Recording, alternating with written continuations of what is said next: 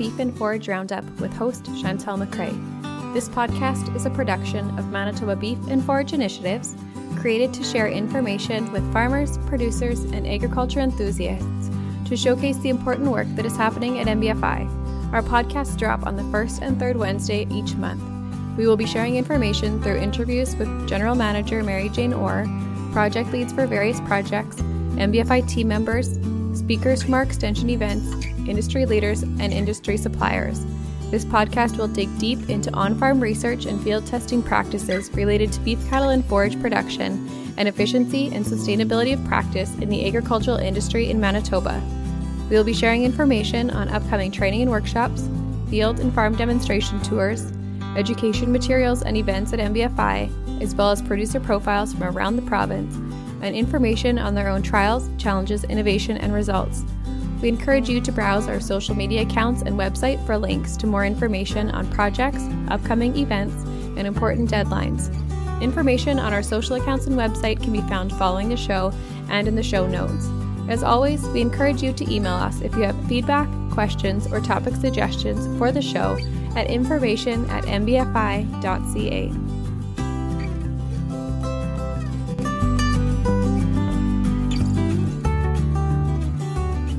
Raymond Bittner is the predation lead at the Manitoba Beef Producers Association. Ray has spent his career troubleshooting on farms all over Manitoba over the last 30 years, with a career spanning from livestock genetics, nutrition, environment, and economics. Ray continues to operate the family farm with beef and cash cropping with his wife and family. Ray has always enjoyed the creative side of agriculture with boundless new ideas, inventions, and then building and using them to make life easier or more efficient. Welcome to the podcast, Ray. Thank you so much for taking time to meet with me this afternoon. Today, we're going to be talking about the Livestock Predation Prevention Pilot Project, which is a project of the Manitoba Beef Producers, Manitoba Sheep Producers, Manitoba Trappers Association, and the Government of Manitoba before we get into all of the information you have to share about this project and predation in Manitoba, can you share a little bit about your history and background, especially in regards to your background in agriculture? Sure. Thank you, Chantel. I'm from a third generation family farm. Uh, we have beef, we have cash crops, so I'm involved in the industry every day.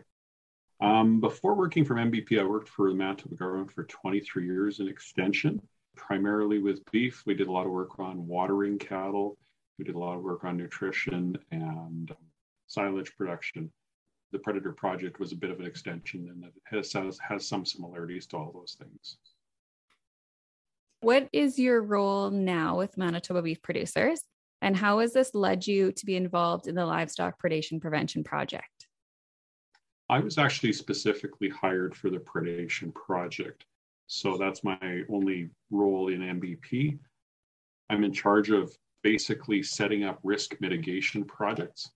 And once we get all the risk mitigation projects set up, I'll be the one who does the tabulating of the results, whether people like the practices or didn't like them or found fault in the practices. So that's that's my role and that's what I'm going to be doing for the three-year project. Do you have a typical day? And if you do, what does that look like for you? Um, it depends. In winter time, it's uh, putting a lot of data together. I was uh, given some access to the MASC database to help figure out where the problems lie in the province. So I spent a lot of time on Excel crunching numbers.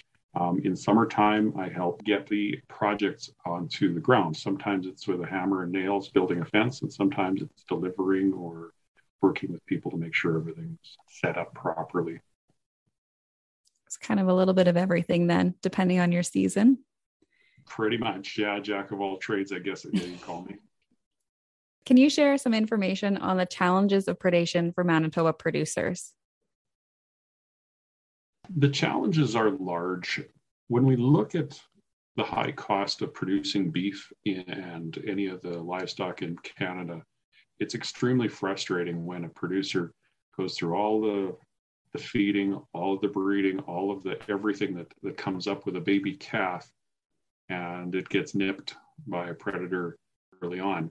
Whether it's just injured or whether it's killed, you know, it's an extremely high expense. And, you know, at this point, with all the costs rises, you just can't handle too many extra expenses.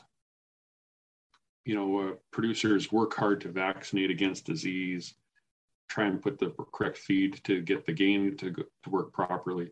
And, uh, you know, it's such a loss when, you know, the calf is out of the cow and just about ready to produce, and that's it for it. So, yeah, it, it's a very frustrating thing, and uh, we're trying to work to reduce those numbers.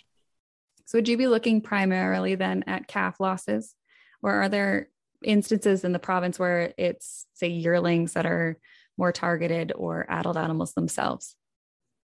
Yeah, you know, we, what we tried to do is we cut a wide swath. Not only are we in the beef industry, we're also working with the sheep producers to try and reduce their problems. Um, they have certainly different problems because most sheep producers already have a large mitigation strategy for predators.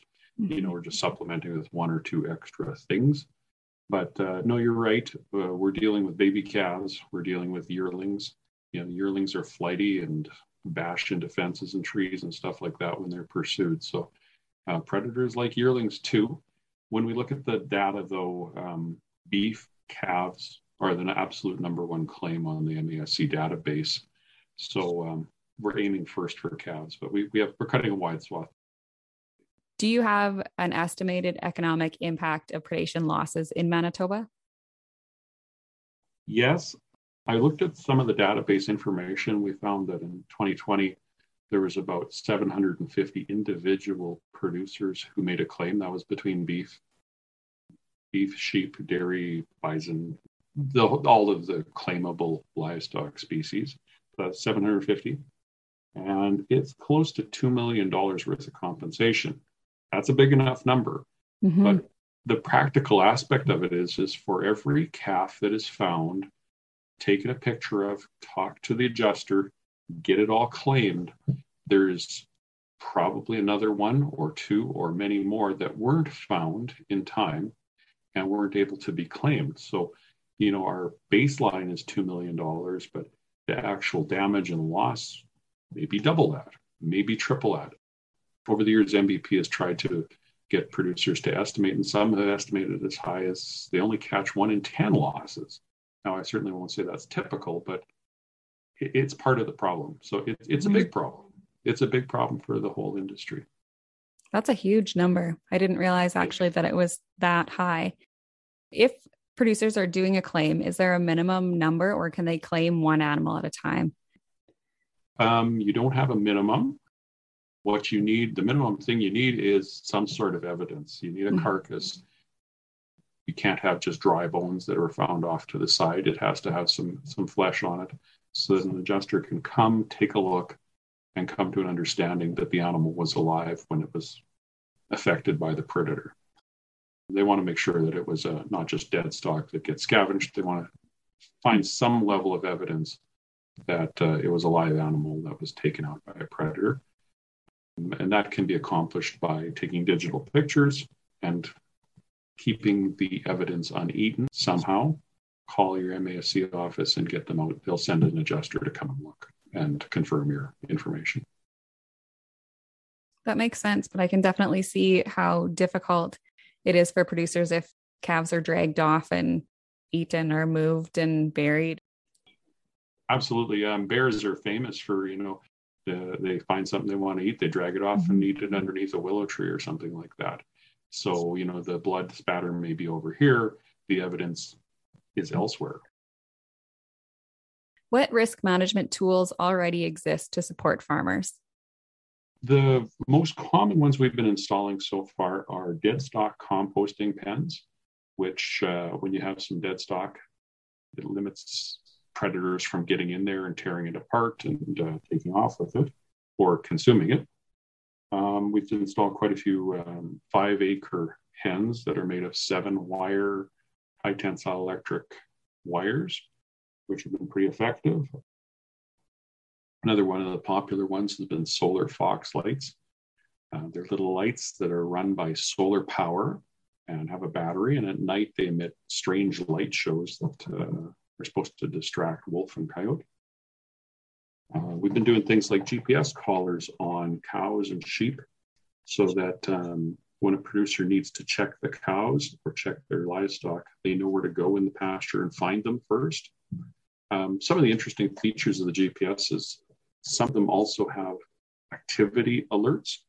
So if the animal is generally very docile and not moving, and then all of a sudden t- breaks out into a run or something like that, the activity alert will send a note to your phone and tell you that something's going on. That's pretty cool. That is pretty cool. Yeah. Uh, we're also promoting vet assessments. So producers can have their vet come out to their farm, take a look over the, the cows or sheep on pasture, and determine is there something they could have done to make sure that everybody out there is healthy? Maybe you can sort some of the slow moving ones off and take them back to the yard or something like that. So that's been our most popular stuff we've been doing so far. Where would you say that predation is most prevalent in the province, and what species of predators cause the highest losses in different areas? Okay, good question. Um, you know, predators can be found everywhere, even including inside the city of Winnipeg or Brandon. You know, there's coyotes wandering everywhere. So, mm-hmm. you know, your chicken and baby lamb is not immune from it any place in Manitoba. But you know, there's there's the tough points. When it comes to coyotes, there's calf losses and sheep losses everywhere. When it comes to bear and wolf, we typically look at uh, rivers edges for bear and rough country edges. And wolf, we kind of look at the borderline between farmland and natural land. With the wolves, we're looking at kind of a diagonal line across Manitoba from the Duck Mountains through the Interlake all the way up to the Minnesota Ontario border corner. It, it varies on species. Has there been an increase in predators in the past years? Or like I feel like there's years where you see so many more coyotes or you see more bears. Is there evidence showing that those kind of fluctuate and are increasing? Or is it just maybe that people are noticing them a little bit more or that they're tracking those losses a little bit better so the numbers are higher? Um, or does do you think it stays pretty stable? My my belief from all the evidence I've seen over the last few years is is that it's been creeping up over decades. And the reason I say that is, is for a couple of reasons. Uh, you know, rural depopulation has been affecting Manitoba fairly seriously, where there's just less farmers, mm-hmm. less trappers, less people with a rural lifestyle. Um, there's maybe, you know, in the towns have grown, but the rural has decreased. Second to that, you know, the fur industry has just basically fallen to pieces with prices. Uh, there was a time when you could actually invest some money in a snowmobile and gasoline and some traps and make a trap line and, and pay your bills and, and do some interesting things with that. Uh, the time is now that, you know, the one coyote won't pay for half a tank of fuel for your snowmobile. It's probably a combination of all those things. And I guess on the other side of it, you know, MBP has been actively promoting the MASC compensation program. So when you lose something, we really encourage everybody to call, make the call, try and get a claim. You know, that's the, their way of saving some of that investment and uh, and making some money off that cow for the year, even if you lose the calf. So that all those three things have brought the numbers up. Whether it's every year is different a little bit. You know, uh, three, four years ago, we had a real spike. And then the year after, we had an abatement. And, it, you know, it depends on berries, it depends on different food sources, but it's not going away, is the key message. So, this three year project began in 2020. What was the process in developing the pilot program, and what outcomes are you hoping for throughout this project? The project envisioned was envisioned many, many years earlier. A committee of Manitoba Agriculture, Manitoba Conservation, the Trappers Association, Manitoba Beef, Manitoba Sheep, and MASC, uh, Manitoba Agriculture Services Corporation, and uh, Agriculture and Agri-Food Canada had a working group. And they knew something had to be done. They were looking for different options. Eventually, uh, in 2000, and 20, the new project was announced, the three year project, to give funding to it. And after that, we came up with the specifics. That's how it all came about. And it's been a long time coming. Uh, we're trying to be patient. Uh, a lot of producers were frustrated, but you know, we're we're working on it. We're getting we're getting some traction now. What are some of the risk management practices that are being used to prevent predation in the pilot project? Yeah, like um, the, the, the five acre seven wire fences are probably one of the one of the key ways of of reducing predation in a calving scenario or in a weaning scenario. So we're promoting that to some of the sheep people. Um, we've brought in some electronet. For those who are unfamiliar, it's a nylon net with with metal strings inside of it that you get hot with an electric fencer, and you know you can maybe close in an acre at a time and uh, keep the wolf on the coyote on one side and the sheep on the other. Uh, that's been been very popular. We've, we've been trying all sorts of different things. Like I, I mentioned, uh, the GPS is a really up and coming thing. It's a bit expensive so, so far, so we want to prove that it works. But knowing where your herd is at any given time, knowing their movements, um, if they're hanging out in an unusual part of the pasture where you just don't think they should be, you know, maybe it deserves a look. And when you go look, you can drive straight to them and find them. So those are some of the more popular ones.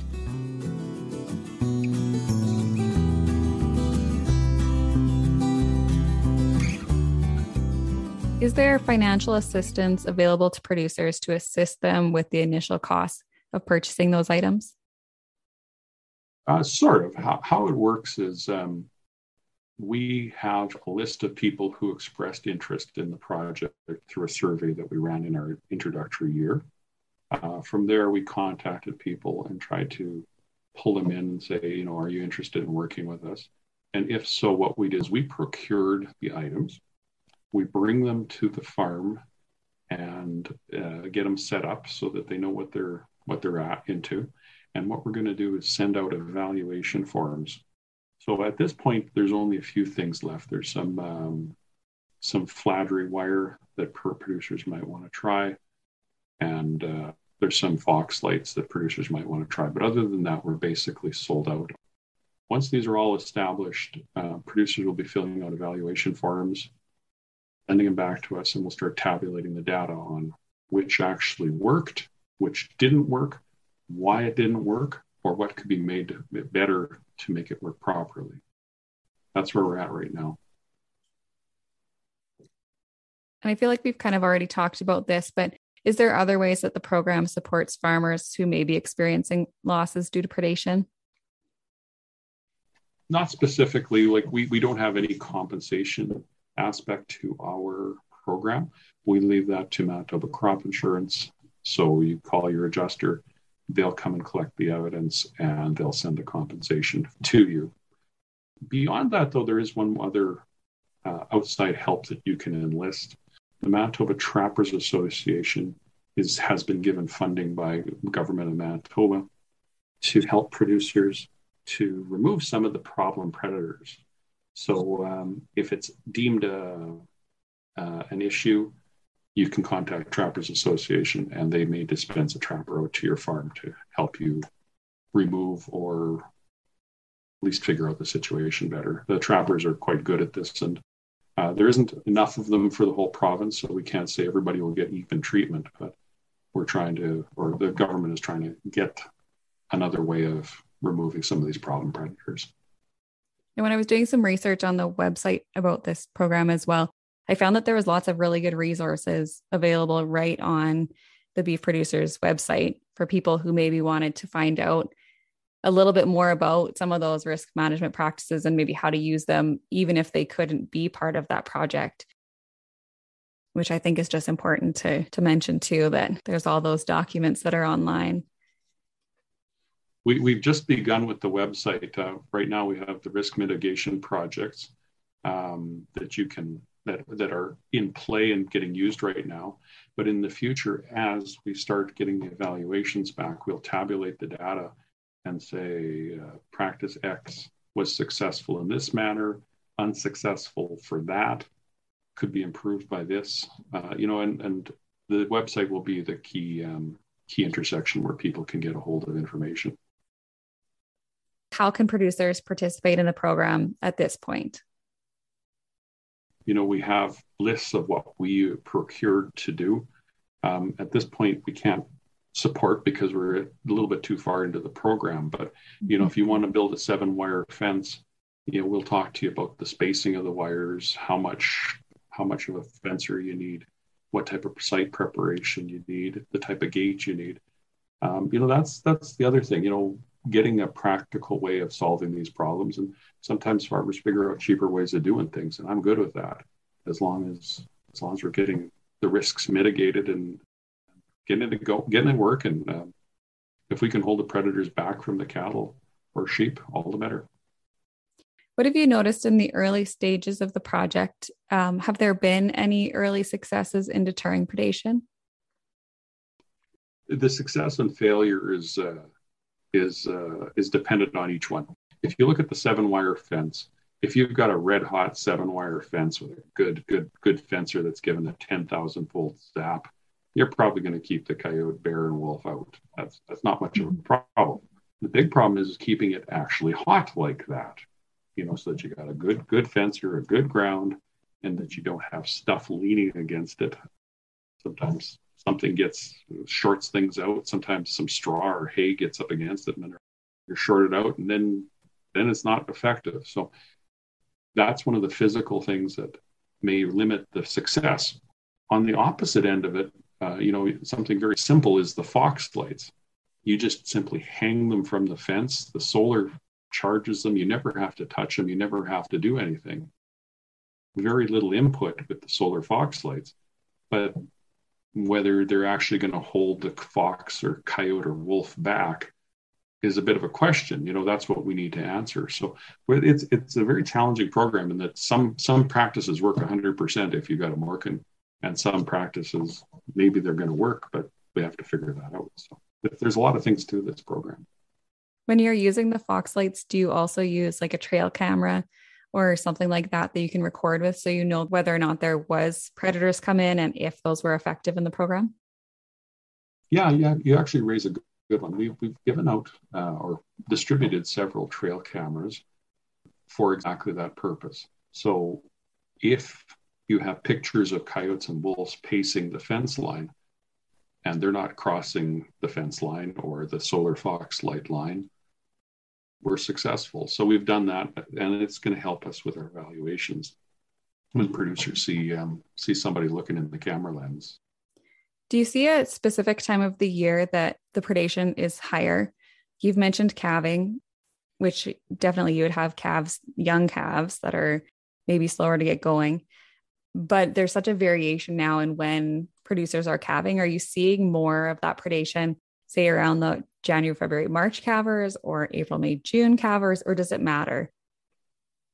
From the data, we have very few claims January through March, probably because everything is so close to the house because of the temperature.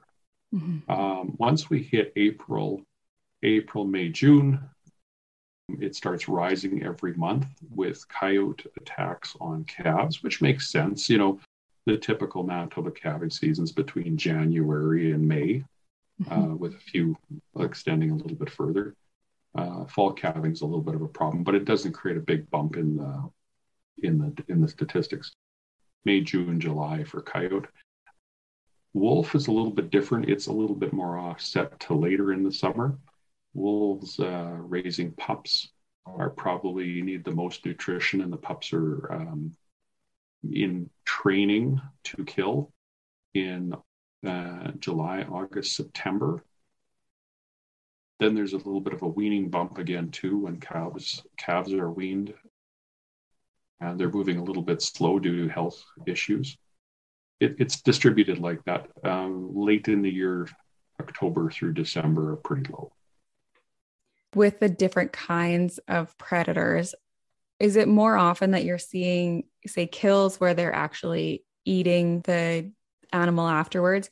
Or do you see often those kills where it looks like it's almost like a sport killing, or there's several at one time and that kind of thing? Yeah, your question bears some of the nasty truth about predation. I'll give you a good example. Wolves are pretty smart characters they'll go in, they'll try and tear a tail off, they'll try and scratch up the hocks, they'll try and grab as many animals as they can to cause some harm. Mm-hmm. If any of those scratches cause infection and the animal starts limping or gets an infection and starts moving slower, they become easy targets. So a wolf will hang around maybe for days.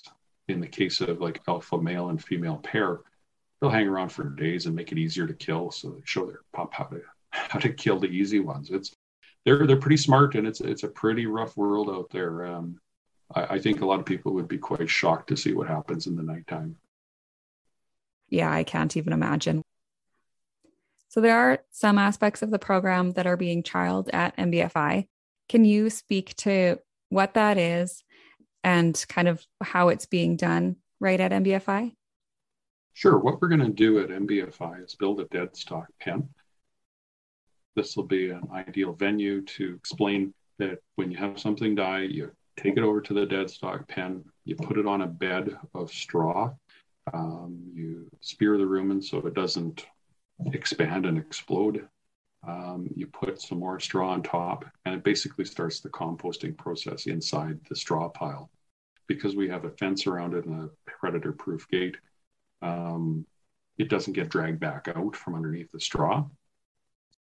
It's going to help keep coyotes from eating at MBFI. And I guess that's one of the main things is if you don't provide a meal to predators, they're less likely to make new meals. You know, if you have a few coyotes wandering through that eat the mice, great.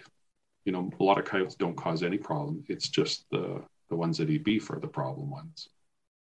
Beyond that, at MBFI, um, we actually set up a demonstration site where we have several different fencing types. We have some chain link fence that are used in the dead stock pens. We have some seven wire fence set up there to show people, you know, wire spacings and so forth. We have a predator proof gate set up there so people can see that. We have some Fladry wire, which is, um, I should actually explain what that is. It's a thin poly electric fence with streamers hanging down from it, red streamers hanging down every 18 inches. That is supposed to distract wolves and coyotes to the degree that uh, they hopefully won't cross the line.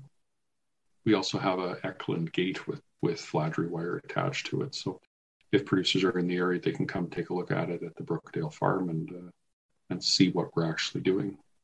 What are some of the benefits of dead stock composting? And you've kind of already touched on this, but how does that reduce the predator interactions?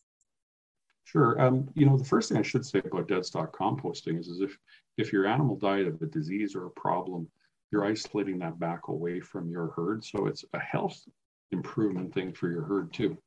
But in our context, um, if you get the, the carcass off out of the group, take it away, put it into the dead stock composting pen, you know, it'll be it'll go away with relatively small amount of smell. Um, and it'll disappear and you won't be causing a new food source. If you give a bear, a coyote, or a wolf a food source, they're going to hang around. You know, they just will. You know, if you have a mortality once a month on your livestock farm, you know, that may not be enough, but between a few mice and bears eating oats or where bears eating corn, that's enough for them to just live right inside your fence line. And as soon as you have something walking slow, they're ready for it. If you have no food sources or li- limited food sources, you can hope that the bear will live on somebody else's land or go back to their natural habitat. And when you have a calf walking slow, you can catch up to that calf, give it some antibiotics. Hopefully, that calf is walking quick again by the time the next coyote or wolf walks back through your yard. So that's that's our plan with the dead stock So that scavenging of the deceased animal carcasses that you're trying to stop, really, if you're not stopping that, is kind of an invitation to hang out, continue eating where they're eating, take down those animals that are moving slow, that aren't maybe as healthy as the rest of the herd, which then just creates that vicious cycle of there's a meal, there's another animal to prey on. I can see how that that would be a big problem for some producers. What are the next steps for this program after the three year pilot project is finished? Well, I can't say if if it'll be extended a lot longer, but um, the final processes of the three-year project is collect the impressions, what worked, what didn't, put it into a document, put it into multiple extension venues. So probably you'll be able to go look at the MBP website, find out did the Fladry wire work? Did the Fox lights work? Did the seven wire pen work? And what type of issues did you have to do to keep the seven wire pen working? So we're going to try and be as practical as we possibly can. You know, um, research is good, but the the strength of our program here is it's actually being initiated on people's farms in real life circumstances with real life farmers. You can have a, a program that's done with lots of labor and people do all the extra frills and extra things. But most producers don't have time to do the extras. You know, they have the time to basically manage their herd. And if they get a few extra minutes to build a little bit of a wire fence or something like that, that's all they got. So we're going to try and get all the practical issues together, put it into documents, um, we're working on some thoughts for video. We haven't completely ironed that out yet, but uh, keep watching the MBP website and attend the MBP annual meetings. We'll try and always have something there for the next year or two on our conclusions and things that work best. Is there anything else about the program that you would like to share with the listeners?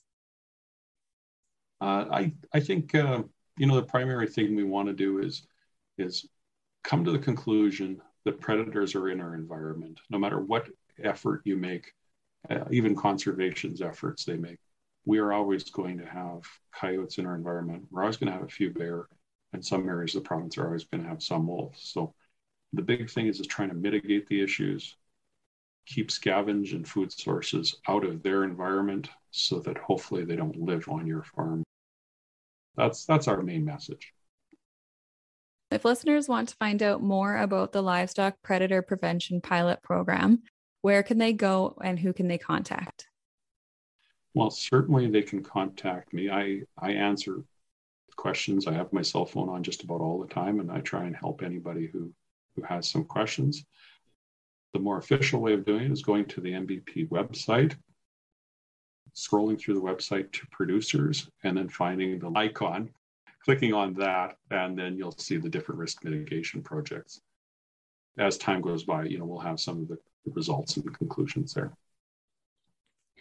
We will include the link to the Manitoba Beef Producers website, which is mbbeef.ca, as well as Ray's email address and phone number in the show notes for any of our listeners who'd like to get in contact with him or to find out more about the project Anything else? Any last words before we close today? No, that's good. Uh, thank you for the opportunity to share this with your uh, viewers and uh, get a, get in contact me if you have any ideas that you want to want to bounce off me and how we can get some predator mitigation working on your farm. Well, thank you so much for joining me today. I'm so grateful that you're able to help us spread awareness of the project, not only for the MBFI trial, but because I think that it's so relevant to so many producers in the province and there's a lot of information that they can access, there's support that they can access um, if they're struggling with predation on their farm. And hopefully, this project is just the beginning of some steps that producers can take moving forward to continue reducing those losses. Thank you so very much. Thank you, and we'll talk again. That sounds great. As mentioned in the show, the Manitoba Beef Producers annual meeting includes a report on this project. The AGM is held in February each year. Please visit the Manitoba Beef Producers website for updates on a date and location as these decisions are finalized. Manitoba Beef Producers will be holding some in person district meetings this fall. The schedule is being finalized for these meetings and will be posted on the website as well, The research programs and daily operations at MBFI would not be possible without the funding from the Province of Manitoba, Government of Canada, and the Canadian Agricultural Partnership, as well as partnership with Manitoba Agriculture, Manitoba Beef Producers, Ducks Unlimited Canada, and the Manitoba Forage and Grassland Association. Thank you for joining us for another episode of Beef and Forage Roundup. For more information on the on farm projects or upcoming extension events, please visit us on Facebook, Instagram, or Twitter at MB Beef and Forage. For full project reports and more information about MBFI, please visit our website, mbfi.ca. If you have feedback on the show, questions about content, are interested in becoming a project supporter, or want to submit a proposal for a research project topic, please email information at mbfi.ca. If you enjoyed this episode, please rate, review, and subscribe to ensure you don't miss an upcoming episode. We've got lots to share.